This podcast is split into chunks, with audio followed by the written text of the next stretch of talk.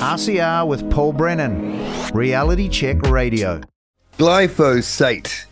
You've heard of that before. You might have heard in our news that uh, Bayer, who I think took over Monsanto, who make Roundup, which has glyphosate in it, have just um, uh, been had a judgment against them for 1.56 billion dollars after losing a Roundup case. So that's uh, pretty fresh. Uh, we've had Jodie Bruning on the program before, sociologist. She looks at government policy and the ways government make policy for authorizing technologies in the environment and the use of industry data. And what do they say, Jody? This is right in your wheelhouse. This one, glyphosate.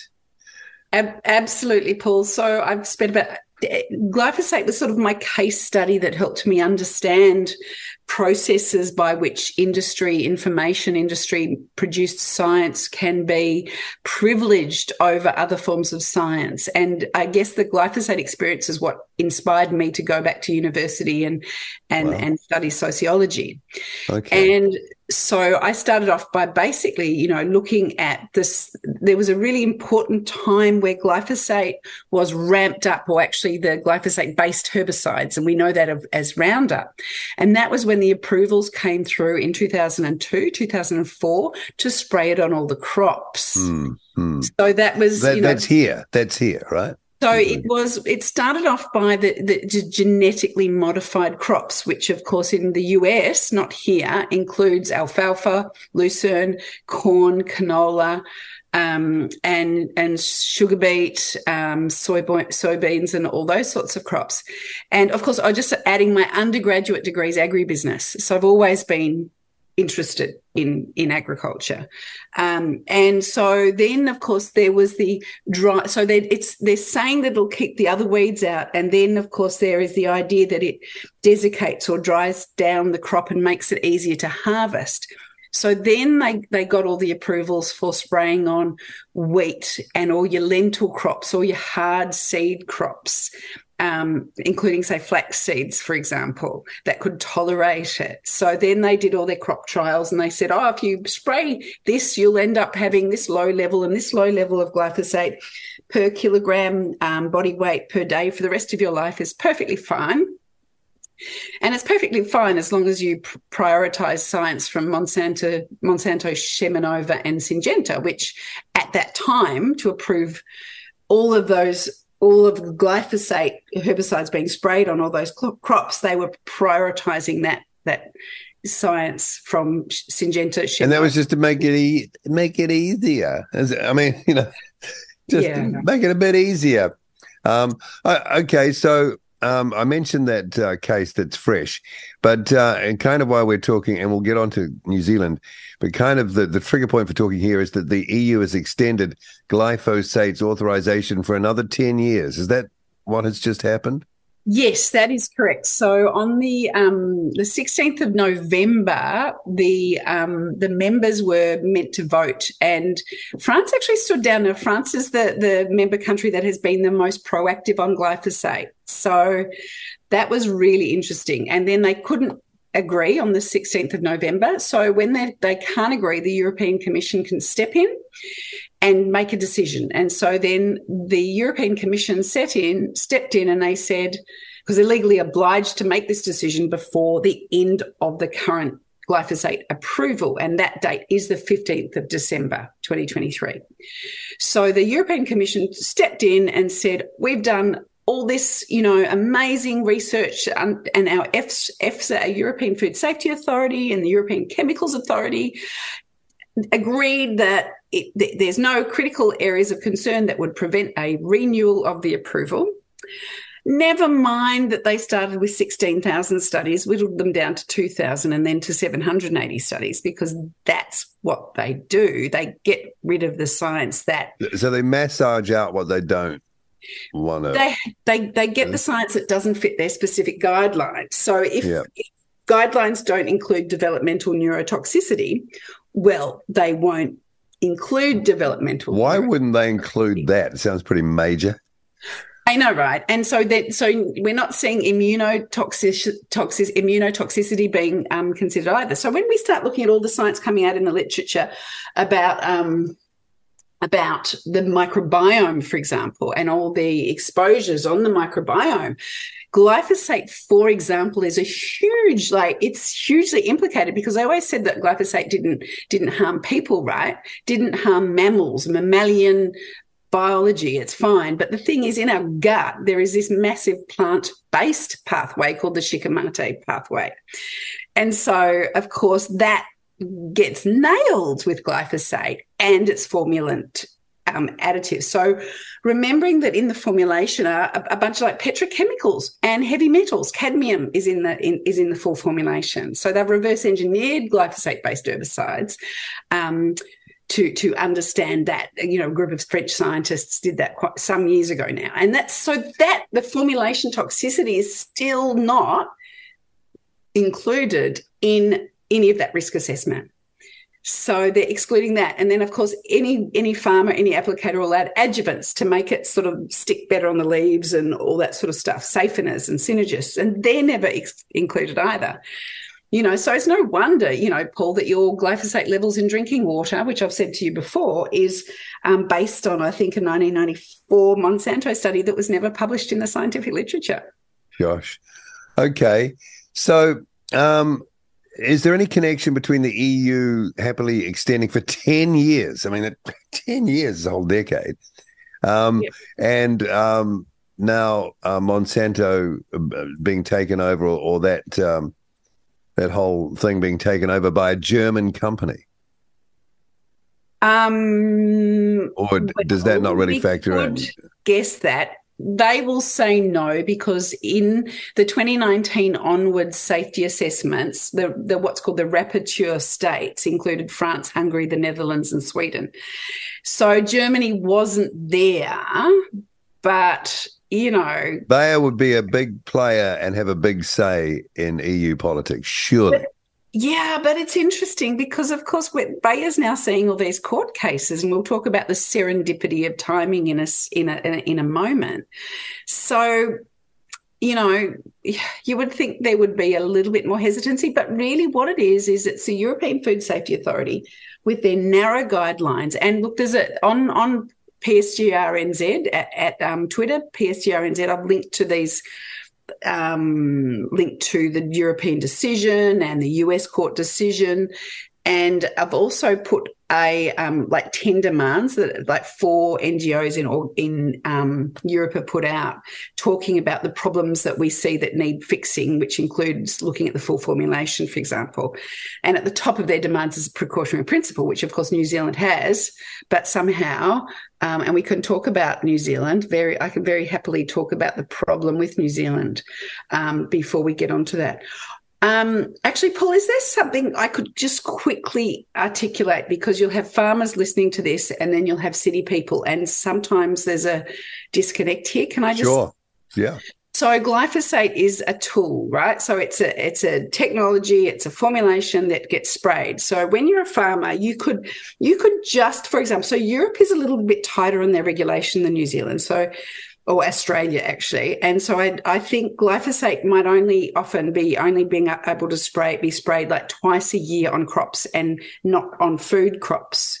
So, you know, their regulations are quite strong. Whereas in Australia, for example, you know, you can spray glyphosate and its formulation on before before seeding out a new arable crop or a wheat crop or whatever um, but then you could actually spray over it just before harvest. They call that a pulse or something, don't they? Um, spray pulse or something. Anyway. Yeah, they, well, it's desiccation. It's called known as desiccation to dry it down, all that sort of stuff. So, okay. you know, so so farmers. I don't have a problem personally, Paul. If farmers were just using glyphosate maybe only twice a year, and they were spraying it out before planting their crops to get rid of the weeds. Yeah. But I, this I is actually, spraying it before it's sent to be consumed. Is that what? Yeah yeah. Yeah. yeah. And then you've also you've got the idea of using it, for example, in national parks. I don't have a problem if they're swabbing gorse or swabbing, you know, big, big weedy species individually. But I do have a problem if they're spraying glyphosate over large areas. Yeah, sort of like Agent Orange. yeah, exactly. And so then again, it's the formulations because, of course, you know, glyphosate now is um, there's globally there are there's a website you can go to called weedscience.org ian heap and so globally glyphosate there's 58 different types of plants that are um, they've got herbicidal resistance. They keep growing even if you spray glyphosate on it. And you'll see down the roadsides, agapanthus is one of those plants. Then you've got, you know, but then glyphosate sprayed with other stuff to stop this herbicide resistance. So it's sprayed with metsulfuron methyl, for example, which has got 172 weed species that are resistant against it. Oh, okay. Or atrazine, which has got 87 weed species that are resistant. Or 2,4-D, which has got 43. Is atrazine the thing that, that affects frogs? Yep, evil as. But we've got yeah. it, we're spraying it. The triazines, which atrazine is part of, you pretty much all our groundwater around our forestry areas You'll find atrazine. I just can't believe we're so casual with this stuff. I mean, what do I know? But yeah. that um, that that that precautionary principle just it doesn't exist, does it? Really? Well, it should exist, but we actually have government failure, and um, and so so yeah. So do you get that nuance? So so you know, for example, farmers should be able to use it, and so Jacqueline Rowarth, you know, gets she gets her interviews, and everyone gets to talk to Jacqueline, but they but Jodie doesn't actually, even though Jodie. Uh, the point you're making is the way they use it. There's there's kind of acceptable if you really wanted to argue it uses, but then then there's not. exactly, exactly, and so an, an unacceptable use is down roadsides in in cities and towns and yeah. in parks because that's or, where people walk around and bare feet and do things yeah. and kids. Yeah, and I but I live in a rural region that's like two k's, one k from um, a, a, kindergarten and a school, and they spray within 20 meters of each side of that kinder and school. You so know, it's a, it's just for convenience. That's really what it's for, isn't it? I mean, it is. This sort of work could be done manually. Okay, it's a lot more involves more people and it's more physical. But and we don't we don't have to have as neat we don't have to be as neat and English as as they. Pretend. Is that what? Is that like a? It's like a um a cosmetic uh, sort of curational yeah. thing, is it more than yeah. anything else? Yeah, and well, the main area that needs to be clear, cleared are drains on roadside. So I, I, hear them on that, but they actually we don't need it to be neat. We don't need it. I mean, the, the the vegetation management regulations have been the same since 1997.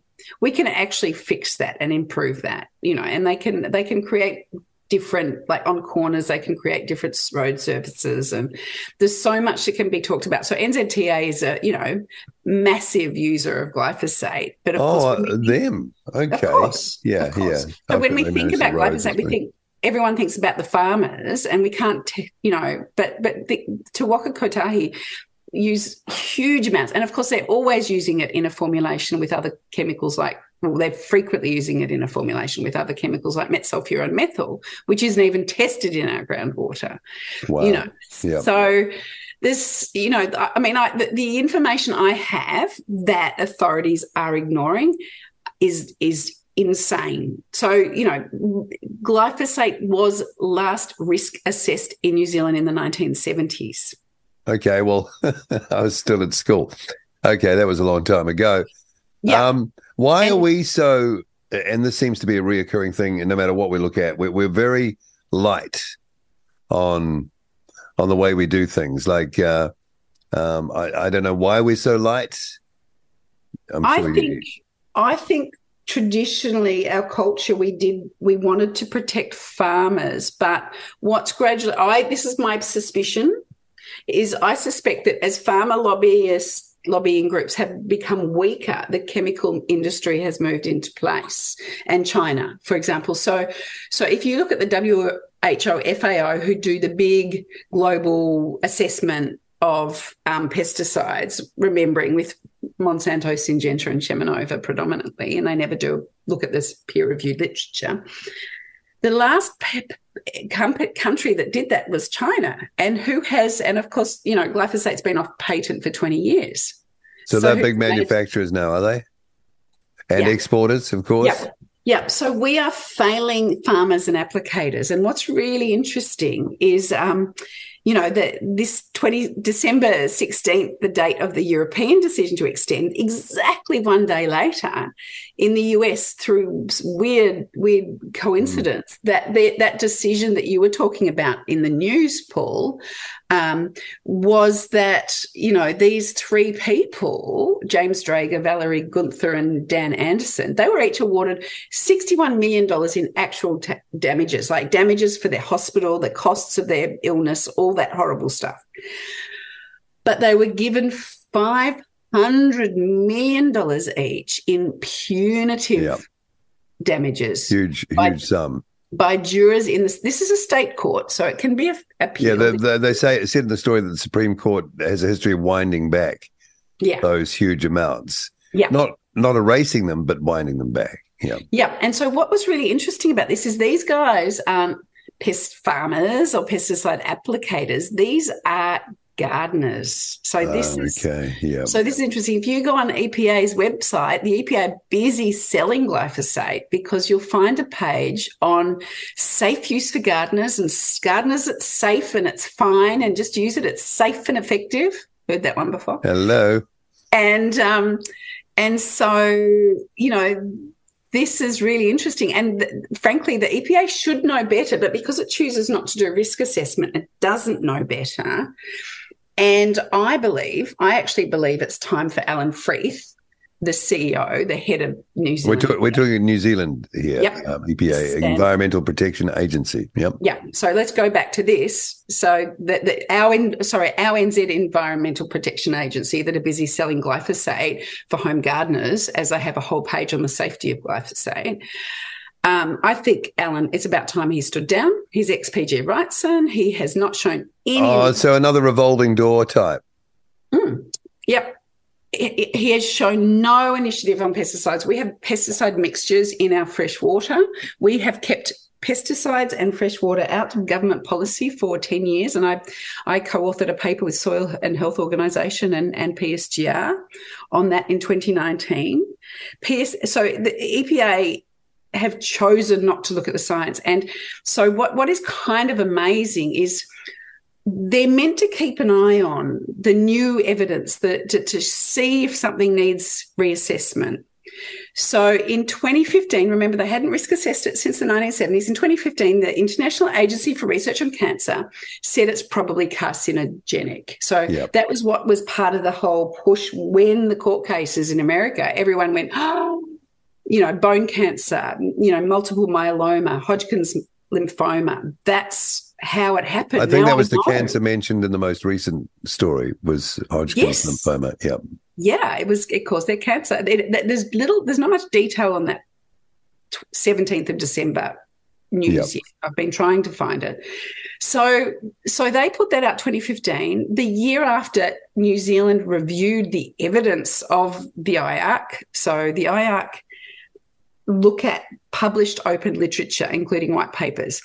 New Zealand chose to just look at what Europe had looked at, which of course is the science supplied by the corporate industry. And they said mm-hmm. it's perfectly fine.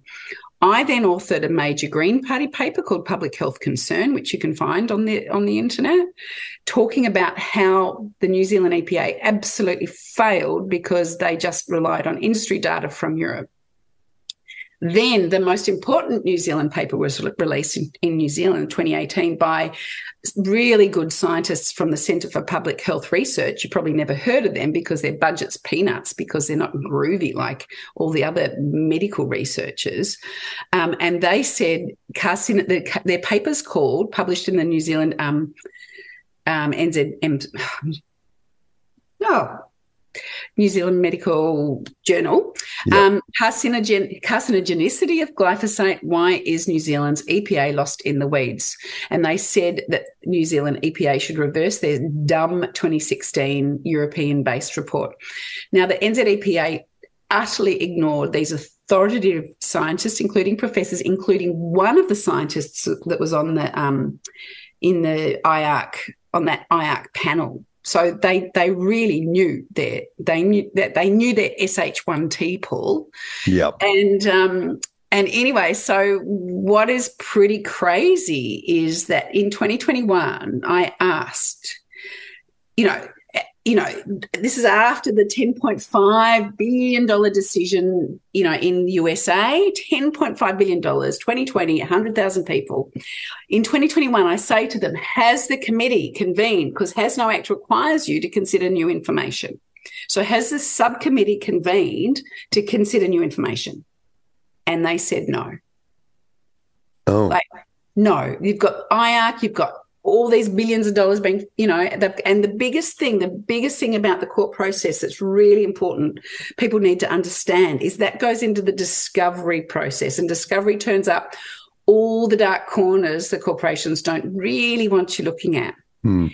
And there was a very important dark corner that every farmer in New Zealand needs to know about because that was how dermal exposure, you don't just wash it off, it actually ha- hangs around in the epithelial layer. And so, what happens with these farmers? They might only use glyphosate once a week or once a month, but the glyphosate sort of stays there and doses them. okay. Yeah. Yeah. And, and what does that do? Yeah. What does that do? Then you've got the long term chronic exposure, which they pretend you don't have, but they knew about it because of their own dermal studies. And then when you look at a bunch of scientific literature, the minute farmers go to answer their mobile phone, go to hang on to the steering wheel, they go to eat their lunch, they're taking their gloves off and automatically so um, dr Meriel Watts who's a long-term pesticide researcher she looked at she's looked at this and and and so we know that that while they say good practice is you'll be safe actually exposures to herbicides when you're using it is actually normal because you're going to take your gloves off to answer the phone or yeah yeah. Yeah. People always let their guard down at some point. Yeah. um so um and we're coming up on time. So what the the new zealand experience is kind of outsourcing what other jurisdictions do and what sounds like a kind of a lazy way of doing it. You don't have to go there with the lobby groups. You don't have to talk too much about the science. All you need to say is, well, if they're doing it, why wouldn't we doing and do it? It kind of is the impression that. that yeah. Look, to be honest, if we turn around and followed European best practice and we got it, that would make that would I think that would make it us unlikely to spray it down our roadsides. Un- okay. Oh yeah, as a startup, right? Utilities, yeah. And it would probably stop us spraying it on food. So we're worse. Oh, animal dear. food. Yeah, we're we're worse. We're we're, we're always better at being worse. So I've always recommended we follow European example, but we're, we're, we're finding out in the last three years that Europe's it's less democratic than they we want Europe to be. But Europe yeah. is still best practice. So New Zealand, for example, has a has the strongest formulation of glyphosate in the world, and we adopted that before anyone else 600 um, grams per, per mm, litre of glyphosate. Yeah. And then Australia followed us, but I don't think anyone else has followed. So we, we, we, are we are one of the weakest jurisdictions in the world. And because we so heavily spray down roadsides, we're a really bad example. Um, and I just quickly on PSGR. Um, .org.nz, I've, I've got a video that people can show their local councillors to help them understand how bad the New Zealand EPA, Environmental Protection Authority, has been at looking at the complex mixture science and, and even looking at the problems with all these other mixtures and formulations. And, um, and you know, so it's, it's quite a bad situation. And rural cancer rates would be a bit of a an alarm bell. Wouldn't yeah, that's well, not hard to to drill down into? No, and so what you do, and so of course you like horticulture. So, so if you're a hort industry, you'll use about 10 times the pesticides you will if you're dry land. So hopefully most, you know, um, sheep and beef cattle, dairy farmers, they'll only use a bit of glyphosate to spot, spot spray.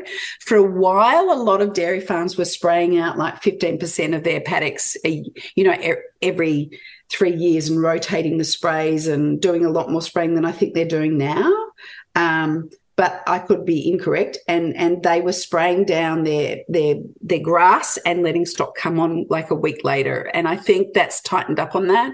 And also whether they're people selling like um, lucerne alfalfa and selling animal feed that's been sprayed down, sprayed with glyphosate. I think there's a lot more transparency required around that. So maybe they've sort of changed outside. Like we don't really know that's happening, but it is. You know. Yeah. Okay. So, yeah. So some small things have changed, but um, it's really, you know, the Hort guys are received and the arable, I think the arable, like, you know, your onion farmers and your, your carrot farmers and those guys also, they're really at risk from, from, because I, I think they use a lot more pesticide sprays.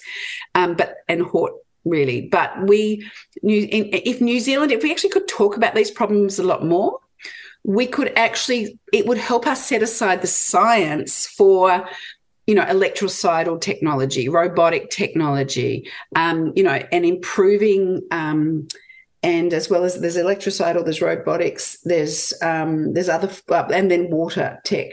Um, and we would be able to, you know, because it's really cool interdisciplinary work. You've got the robotics, then you've got the sensor tech to identify all this stuff. Then you've got the mechanics of how do you get rid of that weed. And so this is work that's been drastically underfunded in New Zealand. So Europe, Europe, because they've been tighter on their regs, they've moved more quickly into new innovation spaces. So our farmers have been let down because they're more likely to get sick from their dermal exposures, but we don't have the tech that we should be developing here. Why are we always the ones that go into these things with the most enthusiasm? That always seems to be the way. We we there's something about the way we do things in this country that we're like all in, you know, well, as my- if we're the geniuses.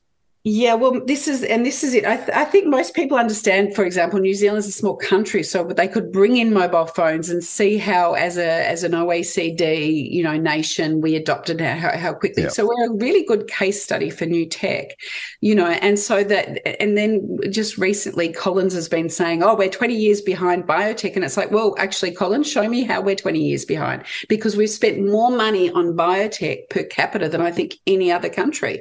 We're a tiny country, and we're we're spending millions on biotech.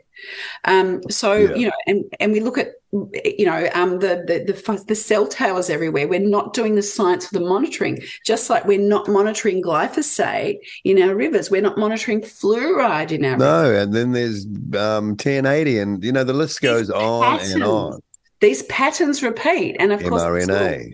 This all, this all adds up. You know, like mm. this all adds up to overwhelming exposures and yet so when is when is the productivity commissioner going to turn around and look at the health status of us and the science on environmental exposures and our diet and say oh there's no way that, that that kiwis could actually be really healthy and happy if all this other stuff around us that our ancestors didn't have you know mm. if they're exposed to that and i think there's there's massive issues for maori because the government by not doing the monitoring they're, they're playing pretend on on um, honouring Maori and and, yeah. and, protecting fresh water. They're really pa- playing pretend on all that equity kerfuffle bullshit because they're not. Excuse me, because That's they're, right. they're not looking at um at, at, what mixtures of chemicals do. No, they they only want to look like they look like they look like they're doing things.